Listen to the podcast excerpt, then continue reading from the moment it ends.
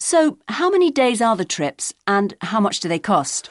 The first one I told you about is a self drive tour through California, which lasts 12 days and covers 2,020 kilometres. The shortest journey is 206 kilometres, and the longest is 632 kilometres. The cost is £525 per person. That includes accommodation, car rental, and a flight, but no meals. OK. And the other trip? That lasts nine days, but you spend only three days on the road.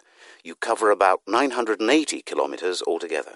So, is that cheaper then? Yes, it's almost a £100 cheaper. It's £429 per person, which is a good deal.